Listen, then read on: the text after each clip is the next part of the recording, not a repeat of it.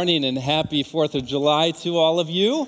It is so good to see your faces, and for those of you tuning in online, we're so grateful to be able to worship together. Well, I got to tell you, 4th of July, never experienced anything like it.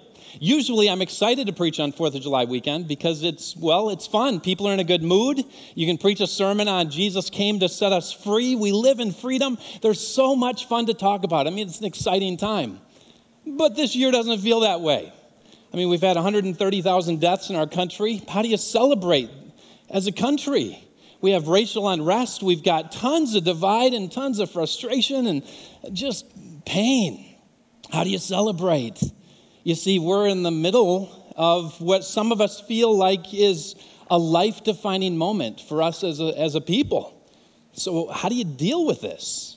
That's why we're doing a series right now called The Upside Down Kingdom.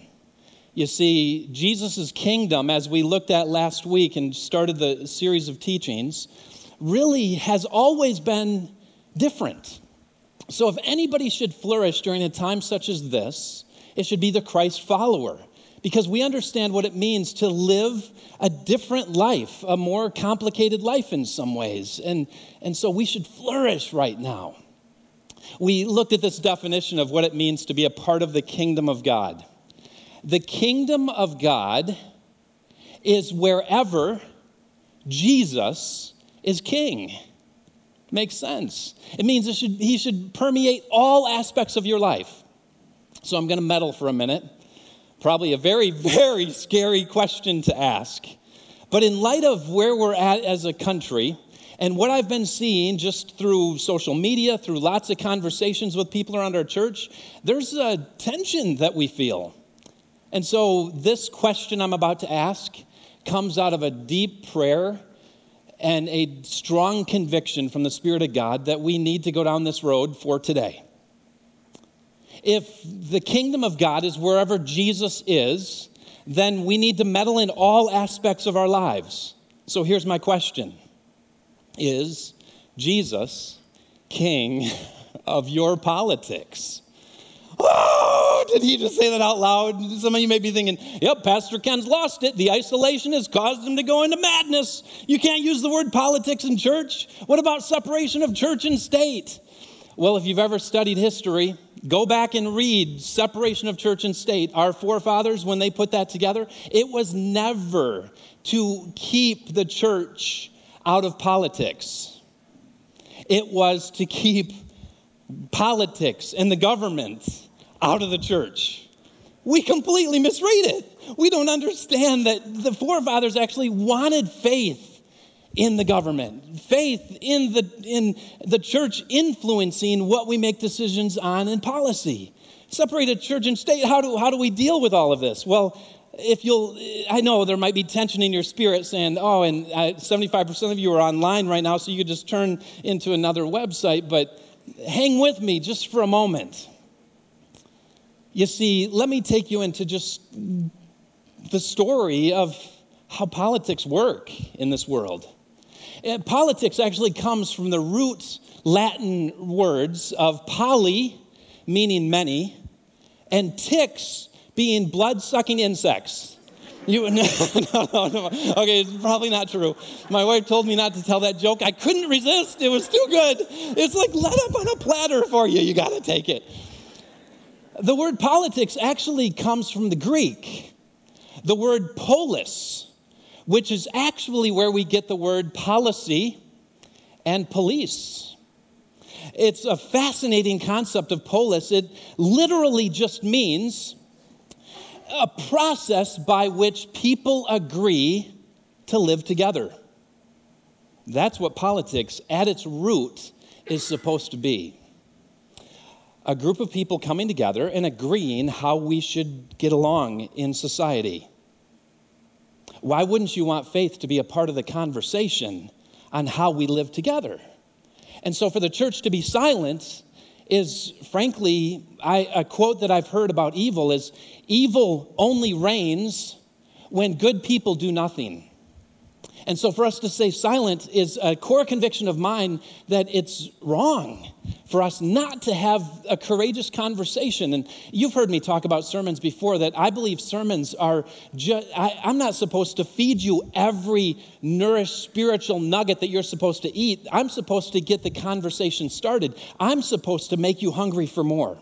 So I want to lay a foundation that maybe you've never considered before. Because in Galatians, it says that Jesus was born during the perfect moment in time. That word moment used in the Greek in Galatians there is actually the word a kairos moment. There's chronos, which is chronological time, but there's kairos, which is God time, where God looks for a perfect spiritual, emotional, psychological, political moment for something to happen Eh, the perfect moment in time, Jesus was sent by the Father into this world.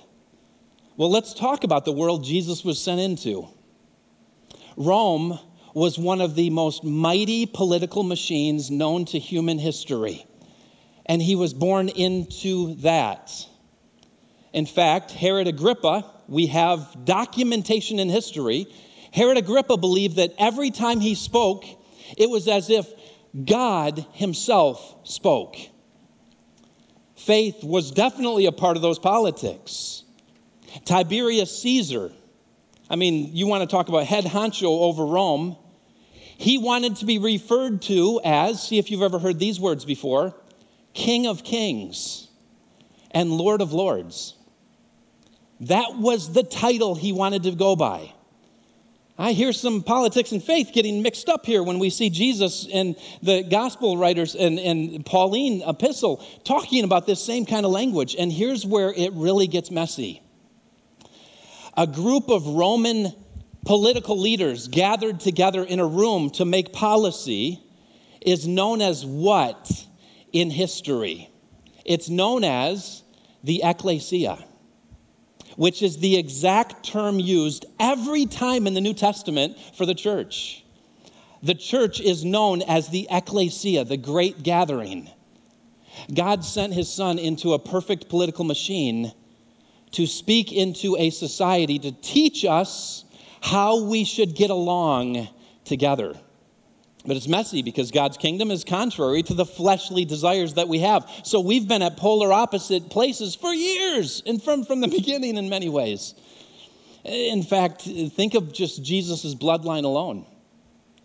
The Jews of Jesus' day didn't want a Messiah to just get them into heaven in Jesus' day, the Jews were very much political. In fact, their de- eh, definition of a Messiah was someone who would come and actually overthrow the government. So Jesus was born into a bloodline of people who wanted to see the church influence politics and the government. So for us to just say, oh, we're good, we've got Jesus in heaven and we're good, is, is really not to truly be wise enough to enter into the story of what God has called us into. Jesus was born into that kind of world. In fact, to go a little bit further with that, there were political parties in Jesus' day. You've heard of the Pharisees. The Pharisees were known as the conservative party. They didn't want anything to do with anybody else. Our way, let's keep it staunch, let's keep the rules. And you have the Sadducees. They were the liberal party, without question. They threw anything about faith in some ways out. They didn't even care about the resurrection. I've memorized Sadducee because that's sad, you see. It's an easy way to remember it. So the Sadducees really just wanted to grab hands with Rome and say, okay, let's progressive lifestyle is good. The Essenes, they were another political party, and they literally said, if you can't beat them, go to the desert. So they ran away and they hid off in their little colonies. John the Baptist, many believe, came from there. Then you had the Zealots. The Zealots were the radicals of the day. They were the, they were the ones that were like, we're going we're gonna mess with everybody and we're going to change the entire system. And many believe Judas Iscariot came from there. They actually, the Sicarii had daggers. They literally would kill people to try to get their agenda passed. At this perfect moment in time, God sent his son into a political nightmare. We're not alone. This isn't a scary time for God. this shouldn't be a scary time for us. But we do need to have some intelligent conversations together. And so I hope to start a dialogue with you. And I want to take you into how Jesus started his ministry and how he moved his ministry through this world. Jesus spoke into all of that when he started his public ministry, and he said things like this Seek first my kingdom. Oh, I know, Jews, you've got your agenda. I know Rome has their agenda. But my kingdom will rise above all of this and will give you a different way to live. For I'm going to teach you the process by which people really should live. Because if we're really honest, and as we study the ministry of Jesus, and frankly, as we study the Bible, the Bible is in many ways, in parts uh, throughout, a political manual on teaching us how to live together. So Jesus described the kingdom of God this way. Once some Pharisees came to him and asked the question, you know, these rules keepers, and they, they had their, their flag waving moment, and they said, as they came to him, this is Luke 17, verse 20. Once, on being asked by the Pharisees when the kingdom of God would come, they're trying to trap him in a political nightmare. And Jesus replied, The coming of the kingdom of God is not something that can be observed. Like, again, I'm not here to overthrow Rome. Nor will people say, Here it is, or there it is over there, because the kingdom of God is in your midst. Remember our definition? The kingdom of God is wherever Jesus is king of your life. Does he have control of your life? Have you allowed him to be truly the King of Kings and the Lord of Lords of your life? It's an incredible call that Jesus has on us. So I want to take you a little bit further back into the, some of the history of politics. You see, God had three words, three characteristics of how people should live together. The process by which we have policy, how we care for each other. I, I give you these three words. They show up frequently in the Old Testament and certainly give the platform through which now we are to live.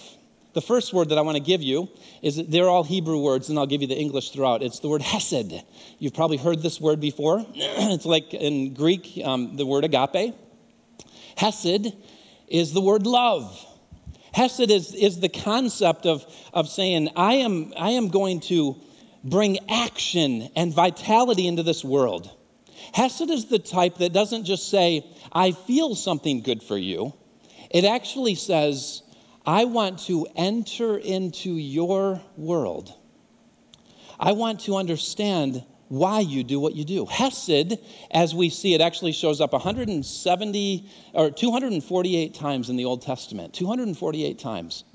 And the point being, every time that word shows up, you see different contexts of God showing how we are to love others.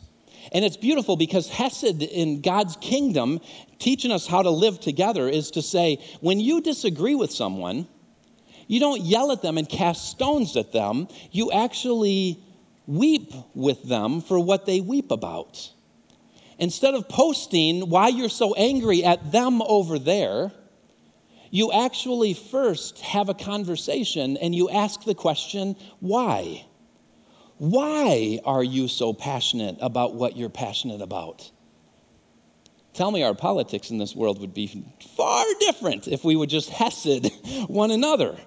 If we truly learned how to feel empathy for somebody who disagrees with our stance on whatever issue, we would get a lot further in life. You know what I mean? You've experienced, I hope, those moments where you've seen an enemy become a friend as you've understood one another's disagreeing stances. It's an incredible moment when Hesed comes alive. It, this word shows up in many places, as we talked about, but Leviticus 19, here's one example of Hesed in action. The alien, the immigrant, who resides with you, shall be to you as the citizen among you. Wow. Never tell me the Bible's not relevant to today. You shall hesed, you shall love that immigrant as yourself. For you once were an immigrant, you were an alien, you were a stranger in the land of Egypt. For I am the Lord your God. you bring them into your life, you get to know them, and you in, invest in their life so that you can start to learn how to live together in Hesed kind of love. This is not just speaking the words, I love you, this is living the words, I love you. So before we go around touting our politics, do we, fir- we first need to ask the question Jesus, are you Lord? Are you king over my Hesed, over the way I love people? For I believe if you really want to see change in this world, I think it's a much wiser approach to take God's way, which is loaded with love and Hesed for somebody else's worldview, in order to bring them into some place of understanding. And maybe you yourself will find some areas of sin in your life, as Jesus told us to drop our stones and not cast them at other people. We go into the next one. This word, mishpat, mishpat. This word, now we're going to meddle, is the word justice. Here's where it's really complicated because this shows up more than the other two words combined. Justice shows up in the Old Testament 421 times. Woo! God uses the word mishpat over and over and over again.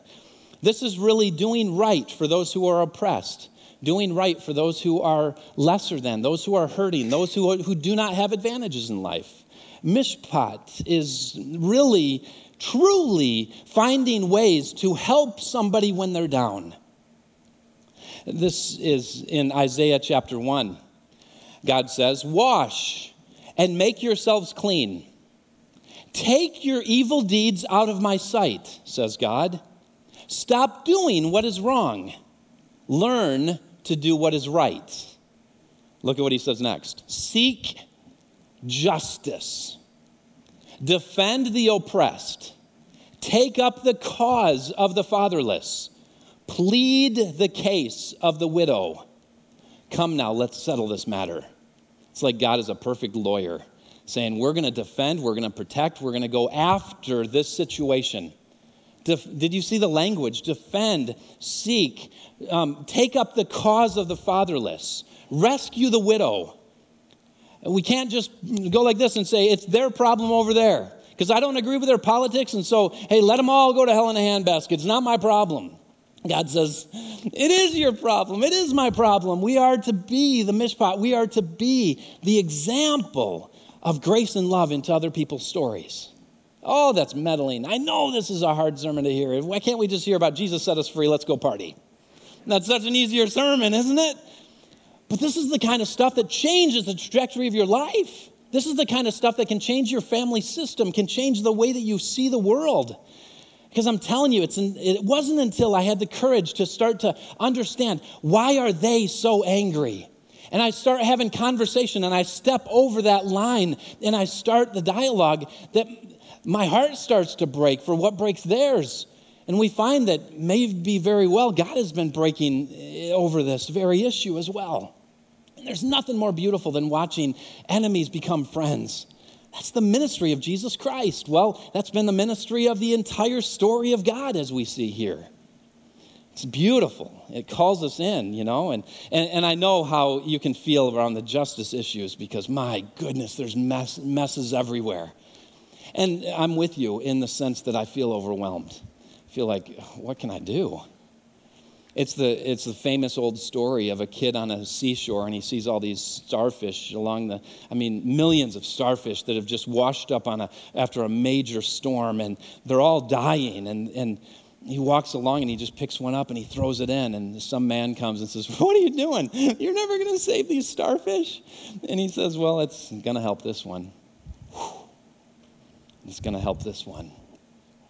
If every one of us, I mean, we can, between us as a church, we can reach and care for and minister to thousands of hurting needs right in front of us. And this is the kind of stuff I don't want to just preach about. I'm so proud to be a part of what God is doing in our church and in the Wesleyan movement because we've always been a church that's about those that we can tangibly help and serve.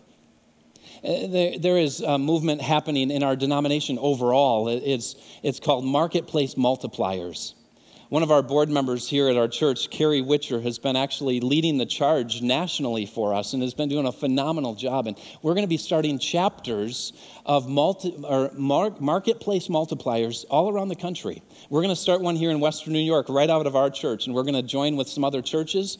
And what we're going to do is beautiful. It trains us how to see our workplace as a ministry to put on the eyes of Mishpat, to look around and see where there is need and to speak life into that. And so we're going to have some meetings where we train ourselves, where we can figure out how and collaborate together on bringing Mishpat into the world, to bring justice and love into this world. So, if you want to be a part of that, we'll talk more about it. We're just getting it started, but you can talk to John Lee or Mark Gents. Those are some other people I've been talking with, and some really cool opportunities coming ahead where we're going to go after how can we be the church. One of the great things about the pandemic, and I know there's so much bad, but I'm seeing so much silver lining because this is like forced us. The church has been forced to leave the building, and we're starting to realize wait a minute, we can do church all over the world. We're not just confined by the four spaces uh, or by the, our four campuses and the four walls at each of our campuses. We are spread out and have a chance to speak life into people's lives that we never would think to had we not been called to, in many ways, be a pastor to people I could never meet. What an incredible gift we've been given. So, more conversations to come, but I, I just am planting that seed today.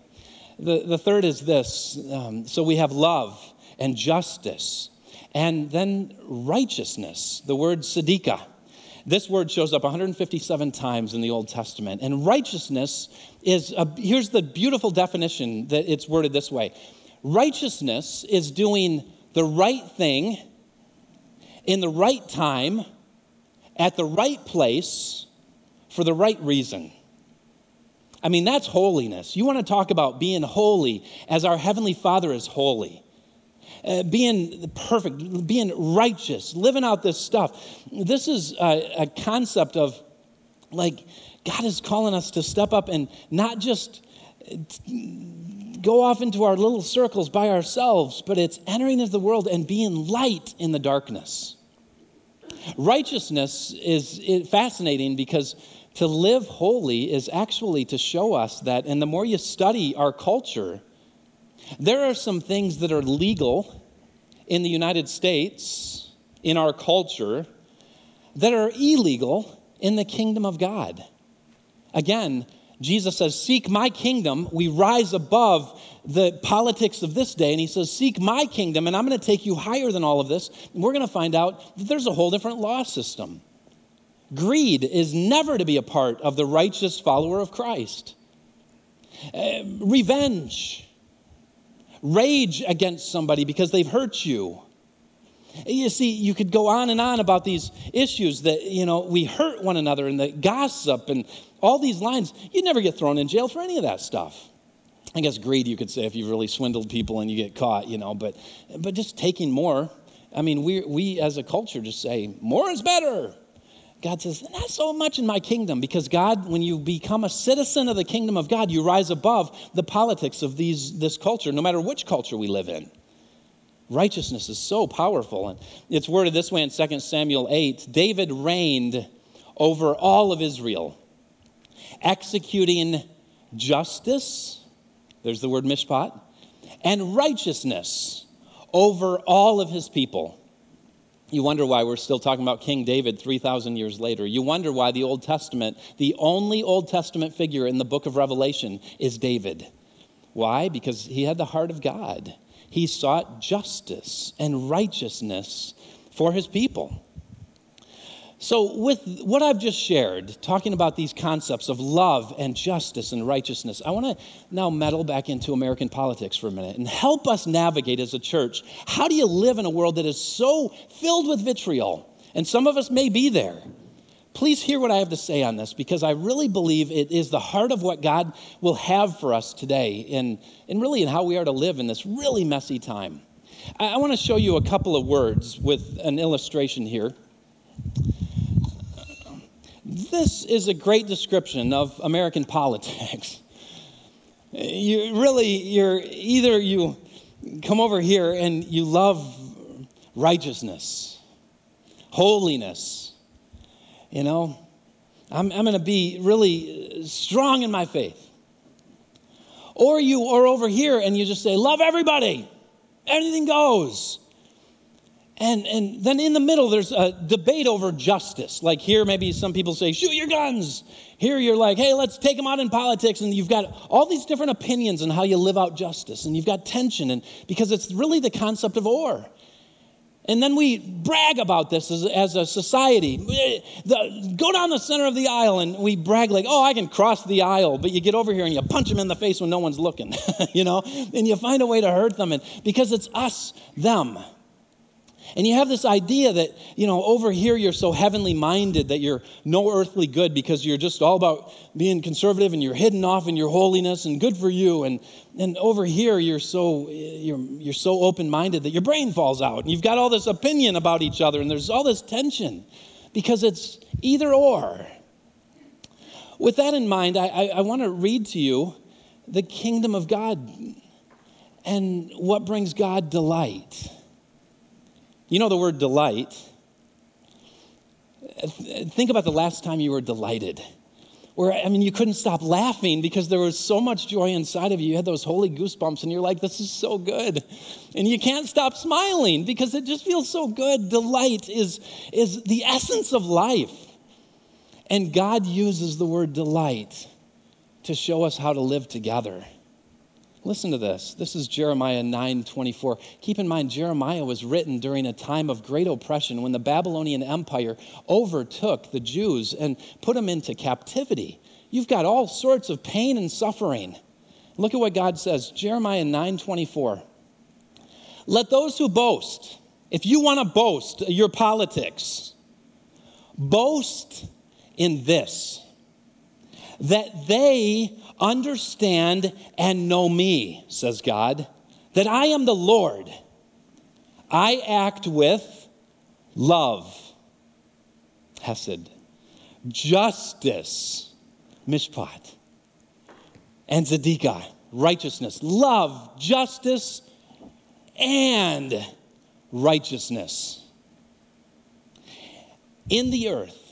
For in these things I delight, says the Lord. The and is so profoundly beautiful. And yet, so few people have the courage to try to live by the and. And yet, that's what God calls us to here. He says, I'm all for holiness. I'm all for righteousness, that you will protect the law by which I want you to live. But at the same time, I'm loaded with love, loaded with justice to be able to care for the people that I've created. We're made in the image of God. The problem is we've forgotten that God actually loves people who disagree with us. How is that possible? Because God is above our kingdom. And that's what he's inviting us to become citizens of. Join my kingdom, and your politics are going to change. Your life is going to be rearranged. I saw a beautiful illustration of this. My daughter many years ago, like 10 or 15 years ago, went to a, uh, um, it would have been at least 10 or 11 years.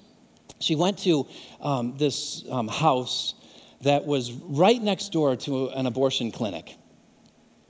And uh, this lady, her name was Mary, who led this retreat for these girls, young girls.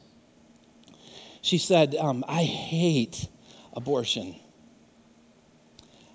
I grieve for the amount of people who have been killed because we have not had the courage to figure out how to have a dialogue about this issue.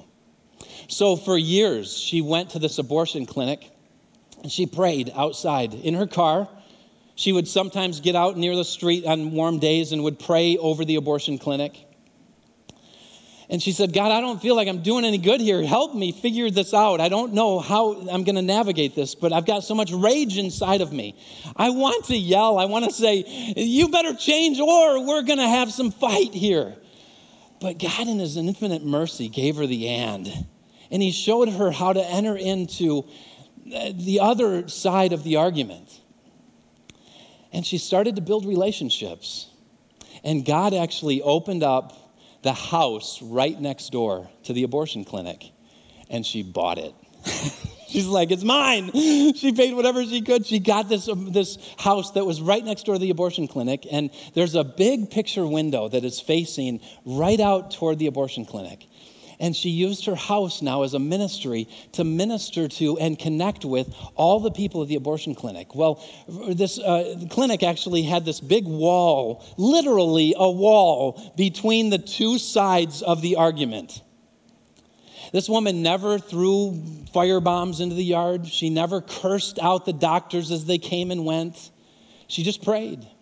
God started to open her heart, open their conversation, open their relationship. So she started sitting on the wall. Just every day for hours, just talking to people as they came and went, never casting stones, just trying to understand why do you do what you do? And she started to understand their worldview and they started to build some relationships. And she's never been uh, kicked out of that area, never, literally has kept a good, healthy relationship. And the doctors came to understand her worldview as they had this dialogue. And they said, hey, if you can help these mothers as they come, we're all for it, I guess. I, you know, it, you, amazing miracle.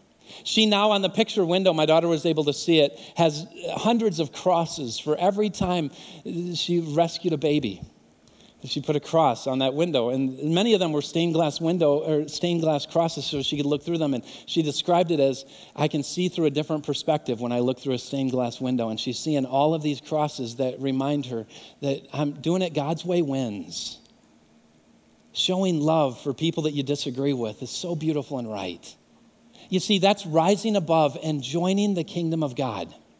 And what, what i love about this is that jesus' ministry was in, in so many ways. In Luke 4, when we see Isaiah 61, we just read from Isaiah where it talks about, um, I go after justice and, and all of this.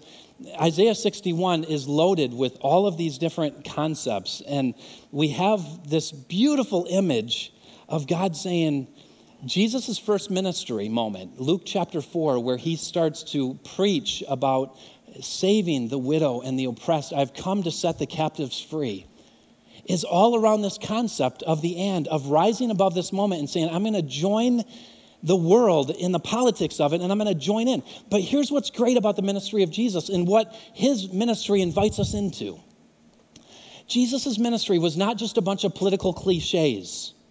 Jesus could have easily said, The government shall be upon my shoulders. That's what Isaiah said. He could have said, The politics are mine. The government is upon my shoulders. He could have preached this great political rally. He could have said, Come not to be served, but to serve. I mean, that will get a rally cry of people. But he didn't just do these political cliches in his ministry, he backed it up on the cross. And he said, There's no way our, the, the divisions in this world are going to happen and bring healing apart from me taking the ultimate sacrifice and dying for all of their sins to bring them together. And anybody that then follows the story of Jesus Christ and says, I repent of my sin and follow you as the true King of Kings and the true Lord of Lords, is able to join as a citizen of God's kingdom to rise above all of the fray of American politics and Babylonian politics and Persian politics and Roman politics. To become a part of the kingdom that's going to last forever and ever and ever. What's so great about the cross is that is our declaration of dependence. That is the very thing that calls us to say, I can't do this world on my own. Jesus, take my life as the true King of Kings and Lord of Lords. You see, He's the Speaker of the Father's house. He's all three branches of government. He will take us, and when we're divided, He will bring us together and find a way to give us love for those that we typically would hate and to invite them into a story where maybe, just maybe, we get a chance to, to set up shop right next door and we build relationship and we watch healing happen.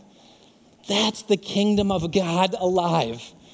But it's upside down, I know. And it's nothing like what you want to do because it's so much easier to punch somebody than to lay down a basin and towel and wash their feet. But when you do that, I'm telling you, that's what changes the world. And that's what this world is crying out for. And that's why all these talking heads are yelling because they don't know. Well, somebody rise up and speak life. That's what Jesus came to set us free for. That's what independence is all about freedom in Christ because we're dependent. and declaring our dependence on Jesus Christ and in Him alone. When we get this right, we flourish. So I invite you to be a part of the upside down kingdom. It's messy, it even messes with politics, but it's worth it.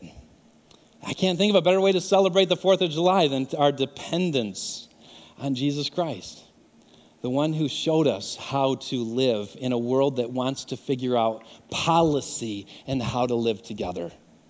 So let's, let's not be a church that hides our ear to the fights that are going on, but let's engage in this world in a way that is filled with love, justice, and incredible righteousness. Let's pray. Oh, Lord, thank you for being the King of all kings. Tiberius Caesar didn't know what he was saying when he declared that's his title. But yet, God, every one of us are Tiberius Caesar in this world sometimes. We think our way is better than everybody else's way. We think we are uh, truly God's gift to the world.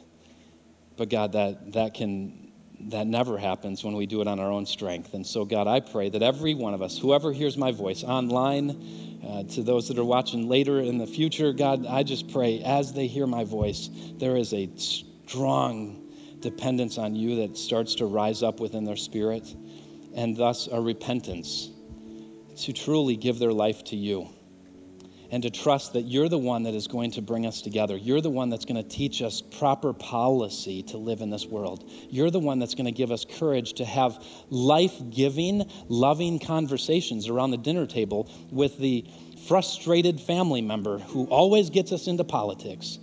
God, teach us to be a church that knows how to navigate these waters that are so dicey right now. I'm thankful for your amazing grace that we can have these fresh starts. And I pray that there's a lot of fresh start conversations happening in our spirits. And again, Lord, I thank you that these, this is just the beginning of the conversation, I hope. I hope that your Holy Spirit takes from this message and takes every one of us into healthy dialogue with our closest friends and with our strongest enemies so that we can see your kingdom come on earth as it is in heaven. In Jesus' name, I thank you.